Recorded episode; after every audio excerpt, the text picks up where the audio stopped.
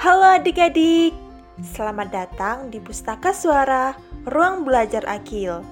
Kakak akan menceritakan sebuah buku yang berjudul Penjual Topi. Buku ini ditulis oleh Ananta Prasad Wegi, diilustrasikan oleh Romina Sersta, dan diterbitkan oleh Room to Read. Yuk kita simak ceritanya. Penjual topi. Suatu hari, seorang penjual topi berkeliling di sebuah desa untuk menjajakan dagangannya. Setelah berjalan jauh, ia pun kelelahan. Ia ingin duduk beristirahat di bawah pohon. Ia begitu lelah sehingga ia pun tertidur pulas.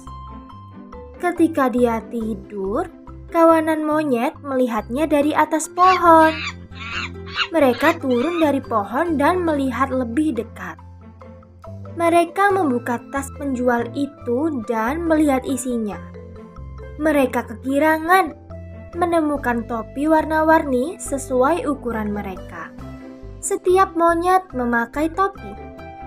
Kawanan monyet itu menari riang sambil memakai topi warna merah, biru, hijau, kuning, jingga, ungu, dan merah muda. Tiba-tiba, penjual topi itu terbangun, membuat monyet-monyet melompat ke atas pohon. Ketika ia berdiri, monyet-monyet itu mengamatinya dan menanti apa yang akan terjadi. Penjual topi memeriksa tasnya. Wah, dia terkejut ia sedih karena isi di dalam tas itu kosong. Semua topinya hilang. Wah, itu dia. Ternyata topi-topi itu dipakai oleh monyet. Penjual topi pun mencari cara agar topi-topinya dikembalikan. Kemudian, ia melepas topinya sendiri dan melemparkannya ke arah kawanan monyet.